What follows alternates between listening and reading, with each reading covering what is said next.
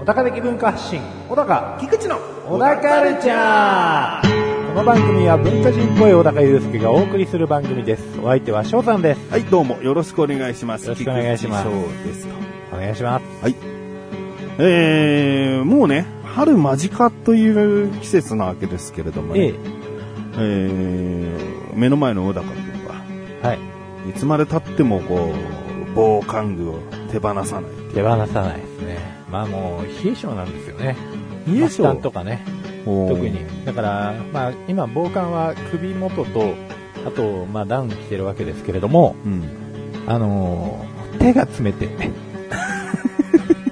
だから、もう片っぽはポケットに突っ込みっぱなしで、で意味ないでしょ、この上半身モコモコしててさ、首温めててもさ、末端には影響しないんでしょいえいえ、そんなことないですよ。うん血流ですからね。うん。うん。うん、違うもう、こう、どこかうまく温まってくれればですよ。結構か、こう回ってね、うん暖かくなるもんですよ。そううん、ちょっと左手は暖かいですもん。今、右手が寒くなって手きにたん入れでて。 るからなのうん、ポケに入れてます。でもあれですよ、あの、寒い時に缶コーヒーとか、うんこう、自販機でピッて買って、うん。であったかいやつをね、うん。あの、頸動脈とかに当てると、うんやっぱりこう、周りが良くなりますよ。あったかいあの。あそう、ん直接指先温めるのもまあ良しとするけそうど、ですね頸動脈に当てるのも効果あるよってそ感う、じこれから送り込む方に当ててあげる方が、末端だと結局行き渡った方になるので、うん。うんそれがまあ特に静脈だったりするとね、う。うんん、もうあんまり意味ないんじゃないかな と。意味ないよね。うん戻って動脈心の臓方ににねうん心臓が暖かくなってくるってことだもんね。うんだから頸動脈とかにうん当てて、温めてくださいよと。ああうん。でも本当のさ、本当の重症の末端冷え症はさ、そんなことしても、もう血が届かないんだろああ、まあ、それはもう何らかの病気を併発してる可能性があるん で、別別途ね。ううんん。でも、うちの嫁さんも結構冷え性なんですけど、僕も末端に関しては結構負けてないんですうよ。ん。うん。だからもうお互い冷てえ冷てえっつって、布団で足当たっちゃ怒られ。ああうん。寝てる時にね、ピタってやったら、冷てえわっち行けよみたいな こと言われるわけですよ。お互い太ももに足入れ合えばいいじゃない。え足を太もも、太ももに入れ合えば。太ももにうん。ああ、 笑ってんじゃねえよ。まあね、うんそういうね、夜の話はまたおいおいね。あ、はい。それでは最後までお楽しみください。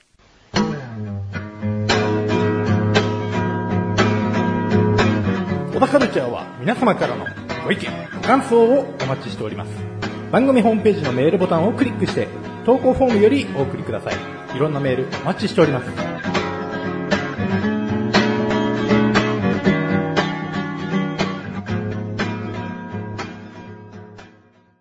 あのね、小高の奥さんもさ、はい。十分できた人だと僕は評価してるんだけど。まあうんまあ、偉そうなあれじゃないよ。うん評価すごいいい、すごい人。あ、ありがとうございます。うん 人間として、ああ人として。そうね。すごいよ。でもうちの神さんもそん、そんなに負けてないんじゃないかなと思う出来事があって。あのーうちの奥さんも働いてんだけど、うんシフトがあって。うん。で、シフトで、基本的には何曜日何曜日みたいな感じでもうバンって決まるわけね。うん。で、他の人たち何十人、十何人ぐらいの人もバーって決まって、うんじゃあこれで1ヶ月行きましょうみたいになるんだよね、はいはいはいもうこれが普通のシフトじゃん。ええ。だけど、まあ、インフルエンザだ。うん。ちょっと、風邪っぽいだ。でまあねあ休みが出ると、うん。今、LINE っていうのを使ってる企業も多いみたいで、はいはいはい。その、誰々です。今日ちょっと風邪で休みたいんですけれども、誰か代わっていただけませんかっていうもう LINE グループがあるわけ。ああ、はいはいはい。で、この LINE グループが、もう全員のグループだから、うん既読数によっては、もう全員見たなとか、うんまあ一人二人はまだ見れてないけど、ほとんどの人見たなっていうのは、送った本には見えるわけじゃん。まあそうですね。だからそこで、あ、すいません、私ちょっとその日は子供の送り迎えがあるので、とか、うんなんかいろいろとね、予定があって無理ですっていう返事をすはいはいはいるはいことが、まあ基本かなと僕は思うんだよね。うんうんうんだけど、その神さんが働いてるとこの LINE はさ、うん。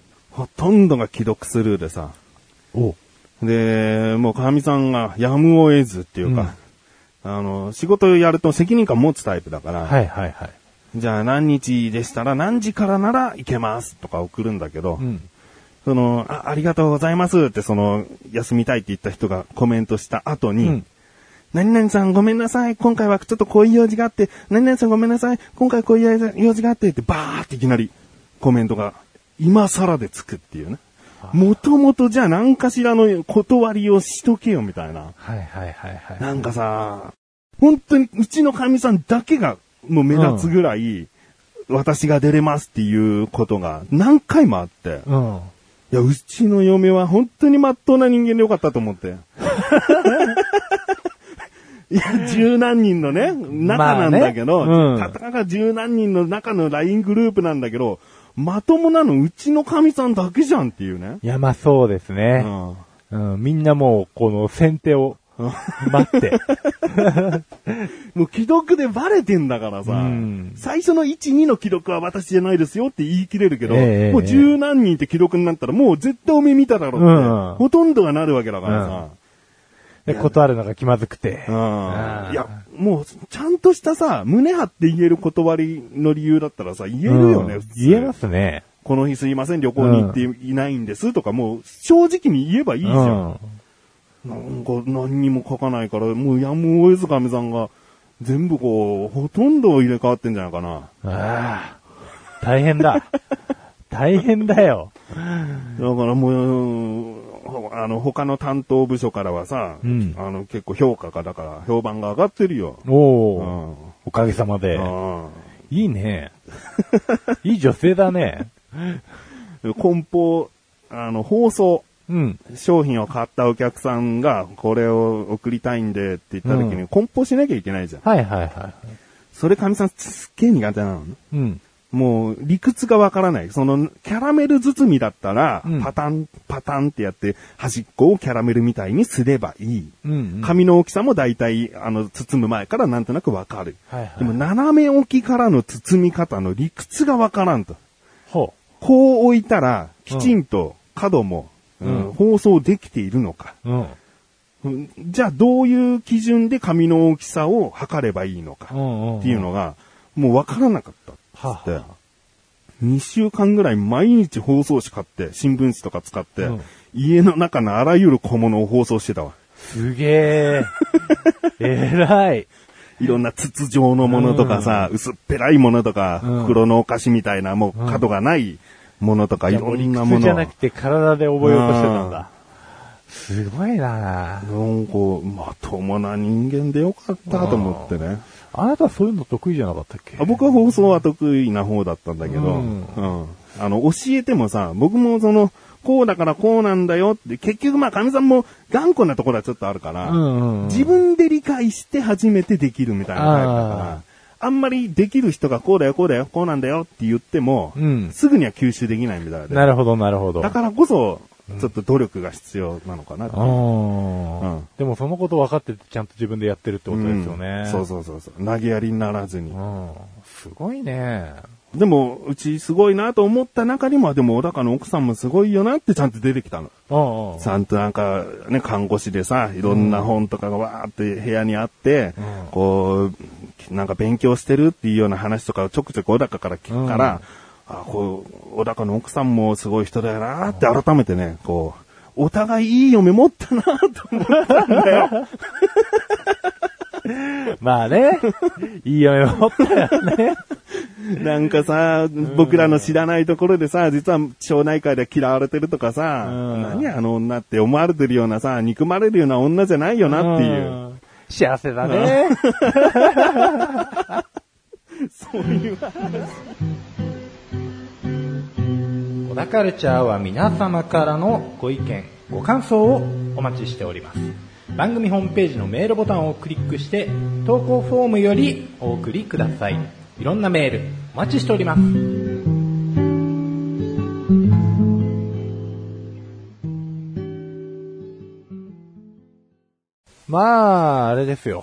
あの、大体僕仕事終わるのがですね、まあ、帰ってきて駅に着くのが10時ぐらいなんですよね。うんうん。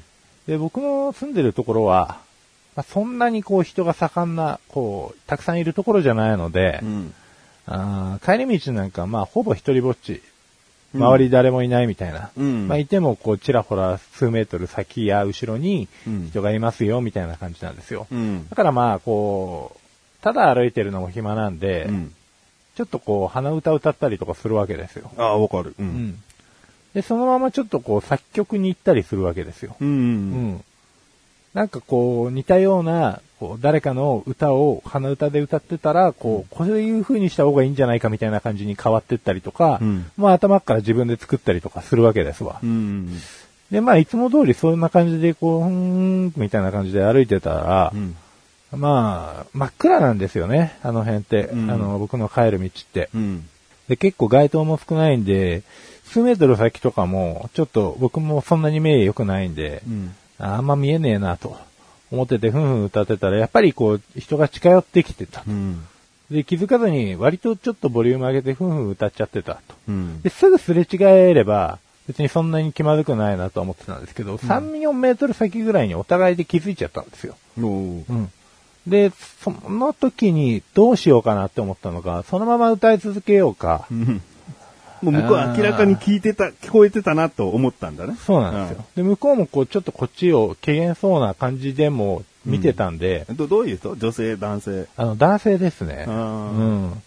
で、ああ、まずいなーと思いつつ、ううんん、まあそのまま、結局僕は歌い続けて、 すれ違ったんですけど、えいいいいんじゃないもう、うんもうね、胸張って。あの判断は正しかったのかなっていうところっていうのもありまして、あー、わかるなーうん僕はだんだん小さくしちゃう小心者かもしれないあーなうーうんん、みたいなことですよね。うん。だって、まあ、まあ向こうは僕が歌ってるってわか思い込んでるかもしれないけど、最悪通り過ぎる時は何も言ってなかったら、うんうん。まあ100%僕だっていう保証はないから、うんうん。まあなんか聞こえてましたね、ぐらいのうん感じでごまかすかな。なるほどですね、なんか微妙な距離だったんですよね。これはもう聞こえてるだろうなっていう距離で。うん。で、明らかに周りに人がいないんで、うんあ、もう、これは俺や なと。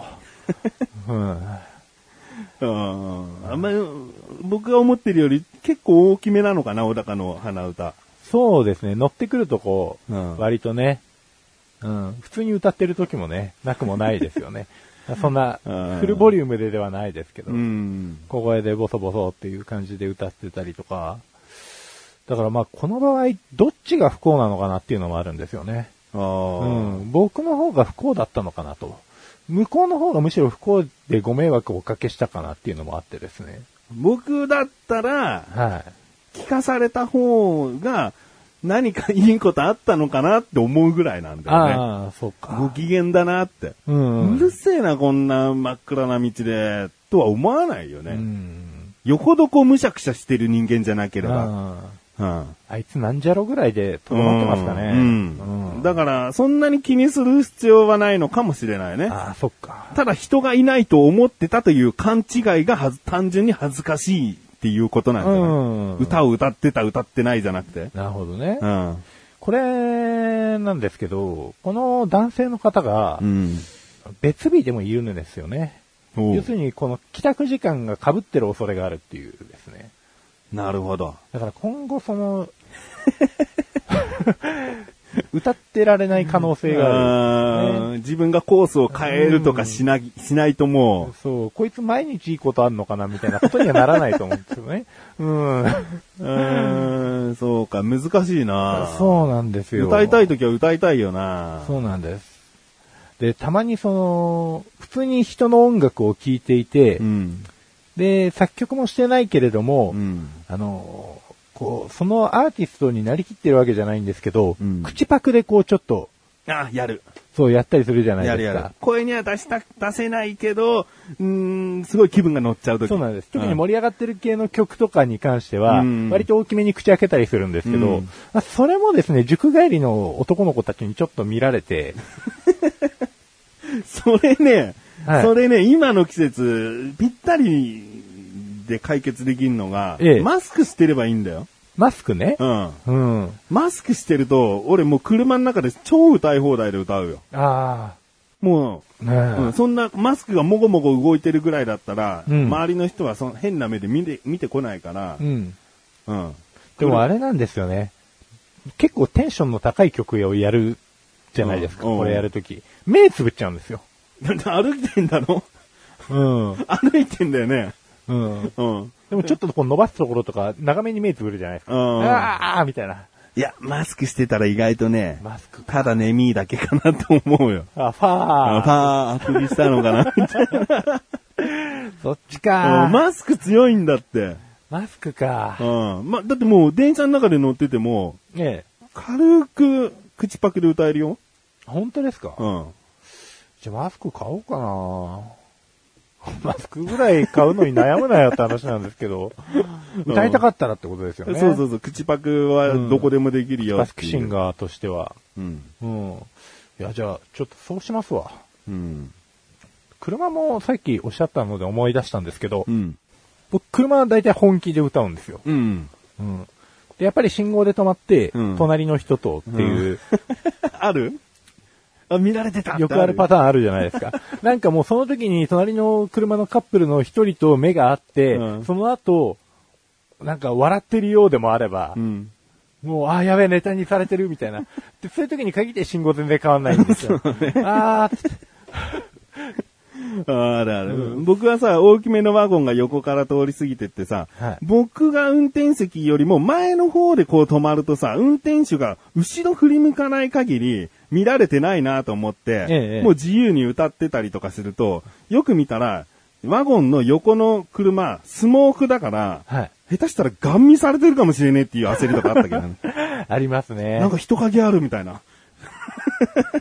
よく、子供とかさ、ぼーっと外とか見るじゃん、うん後ろの席の人ほどさ、実は窓の外、窓から外見てる人多いからさ、い、や、超見られてたんじゃないかみたいな。見てたよ。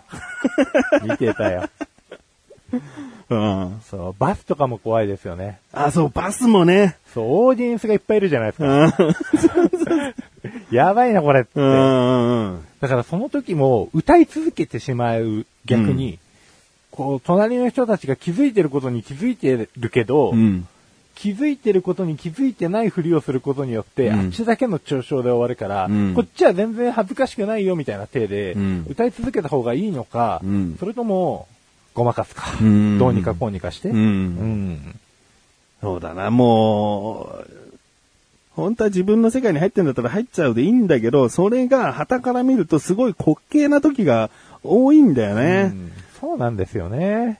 あの、電車のホームとかでさ、イヤホンしながらさ、エアードラムしてる高校生とかいたんだよ。ああ、いや、本人はすげえリシンクロして、ノリノリなのわかるんだよね。えただ僕らその音楽聞こえてるわけじゃないから、ほんと滑稽なんだよえ。うね。んただ小刻みに揺れてるだけなんですよね。うん、神経症かなみたいな。うんなあ、難しいなあ。でも、最近、この人は許されるんだなって思ったのが、えやはり、羽生結弦選手えね。はいはいはいはいはいはいはい はいはい。あの、演技する前のその控え室でさ、音楽聴きながら口パクで何かすげえ歌ってんだけど、ええそれを一切滑稽に思わなかったんだよね。ああ。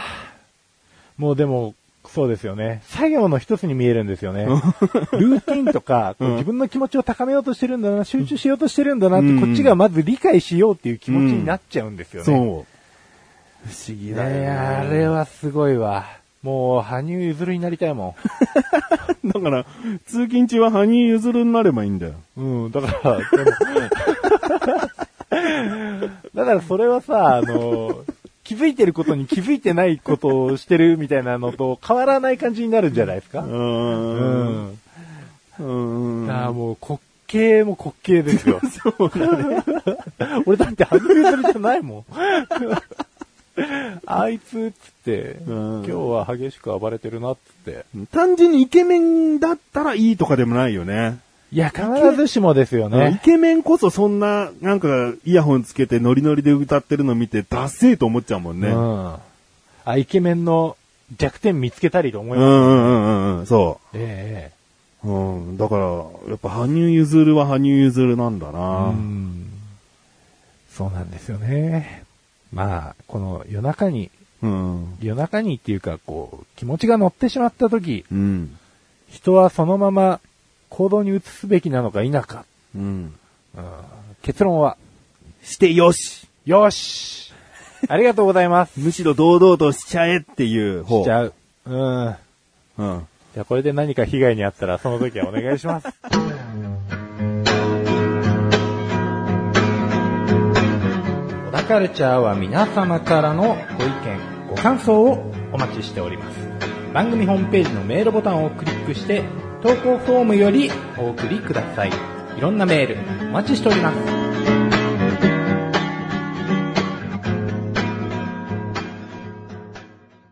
まあ、小高はさ、カメラとかさ、はうーん、よく買い替えたり、買い替えるとか買い足したりうんするイメージがある。い。はい。ね、iPad Pro とかも買ったりとかさ、うんするわけじゃん。うん。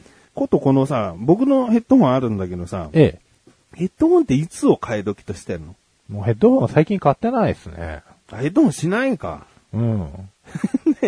なんかヘッドホンがうん僕似合わないらしいんですよね。えー、そうなのつつかけてみて。どうや似合わなくないよ。ちょっと、撮るわ。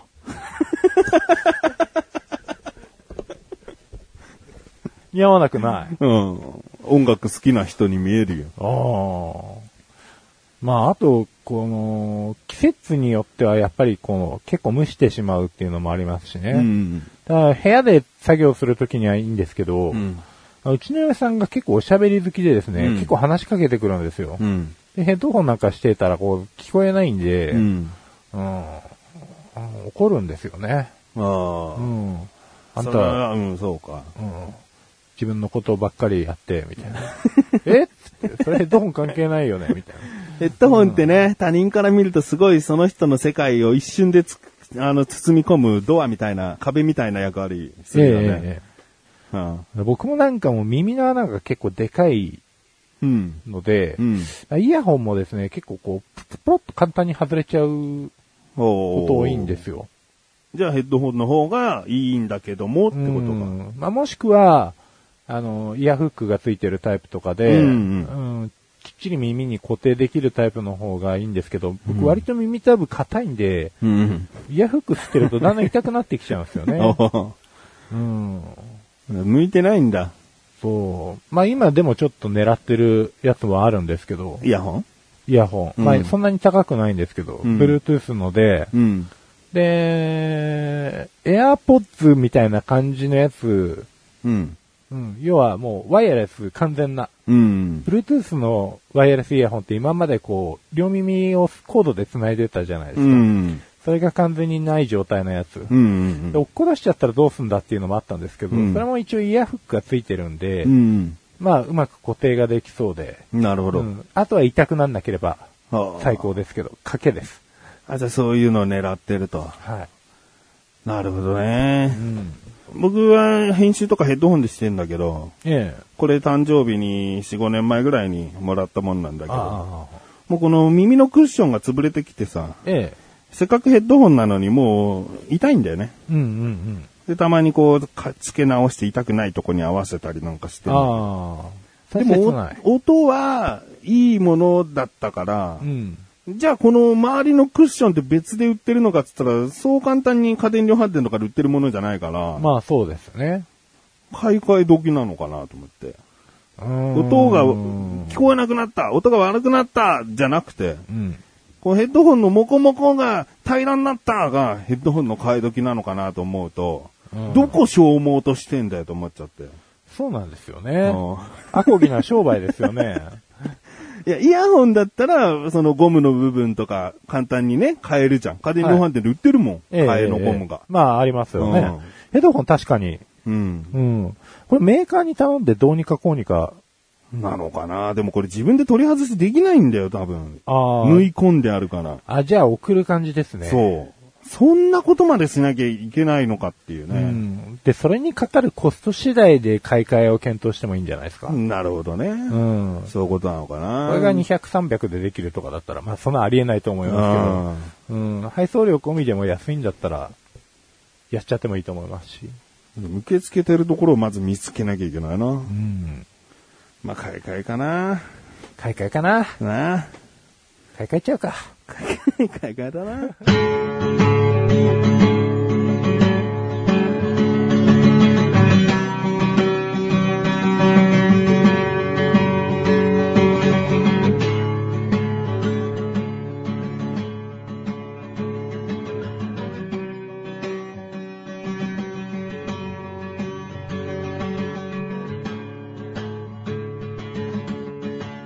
エンディングのだかはい、エンディングです。はい。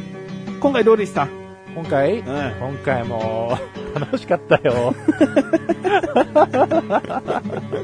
今回も楽しかった。今回も楽しかったですよ。うんは まあ、まずね、お互いの奥さん褒めちぎってい。ね。そうね。う恥ずかしい話もしたけど、ん。うん。自信持 ってよ。自信持って歌い続けろよ。っていうことでね。あとヘッドホン変えろよってヘいうッドホン変えろよっていう話。以上3本で。あらすじだけは。そうね。うん。まあ、今回はでもいい感じに刻めたんじゃないかなと思うけどな。うん、そうですね。ううん。いい小話たくさんできて、うん。うん。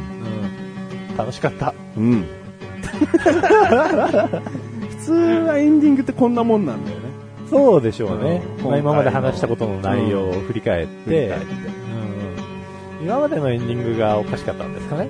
まあでもメール募集もね、まあしかないけどねえね。ねえ、おかしくはないですよ。うん自信持ってください。でも今回、あれだな。大きなミスがなかったな。あ、そうですね。やっと。なんか、すんなりタイトルもうん。間違えることもなく、小高菊池って言わなかったしね。うん ねえ安心して文化を発信して、うん。うん、することができましたよう。ん。メールも読みそびれてないですし。えメール読みそびれてない。届いてないんで。あ、そうですね。ううん、それはまあ、普通に悲しいですけどね。ん。でも、届いてたらさ、慌てて多分最終録になるから。そうですね。まあ、そうやな。うんじゃあ、何 より。ね。でもメールください。うん。だからもう次回からね、しばらくこう、安定してお届けしていきたいね。そうですうね。ん。安定の、安定の文化。安定の、安定の文化発信をね。安定の文化発信していこうね。うん。つまんなそうだね。 やっぱちょっと多少どっところどころつまずいた方がね。あ、そう。んアクシデントもありきなのそかうだな。ね。最近下ネタもね、封印してるからね。下ネタなんで封印できてるかってさ、うんやっぱこう収録前に下ネタ投稿をがっつりするからなんだよね。そうですね。まあもっとね、その音声残してあるんだよね。うん。あいつ地雷が爆発するかわからない。うん。うん。うんまあでも元を正せばあれ、最初に音声チェックしてるときにあなたがこう、お、おっぱいとか、ま、ま、うん、と か、まうんは言わない。言わないよ、それは。マダムとか言ったわ、うん今回は。そうですね。でも、おか、おとまから始まることが多いこと自体がこう、だんだん縛りがこおおはね、違うの。おっぱいのパン、パンに問題 がある。まーとパーにある。えこれなんいつか話してるかもしれないけど、こえれえ破裂音を 試して、マイクチェックをしてるんだよ。まーとかパーとう、なるか。ほどですね。ちゃんと意図があって、そういうことよ。そうそう、こうした安定した配信ができるようになったと。うん。う。うんん。そうだね。まあ、あの最初の方に撮ってる音声はね、はい。えー前回言ったけど、オフ会とかでもしかしたらとかね、いろいろ考えてるんで。ええ。ああまあ、リベンジポルノにならないことをね、小高は願っておけばいいんじゃないか。おたカルチャーは月に2回 の水曜日更新です。それではまた次回、さようなら小高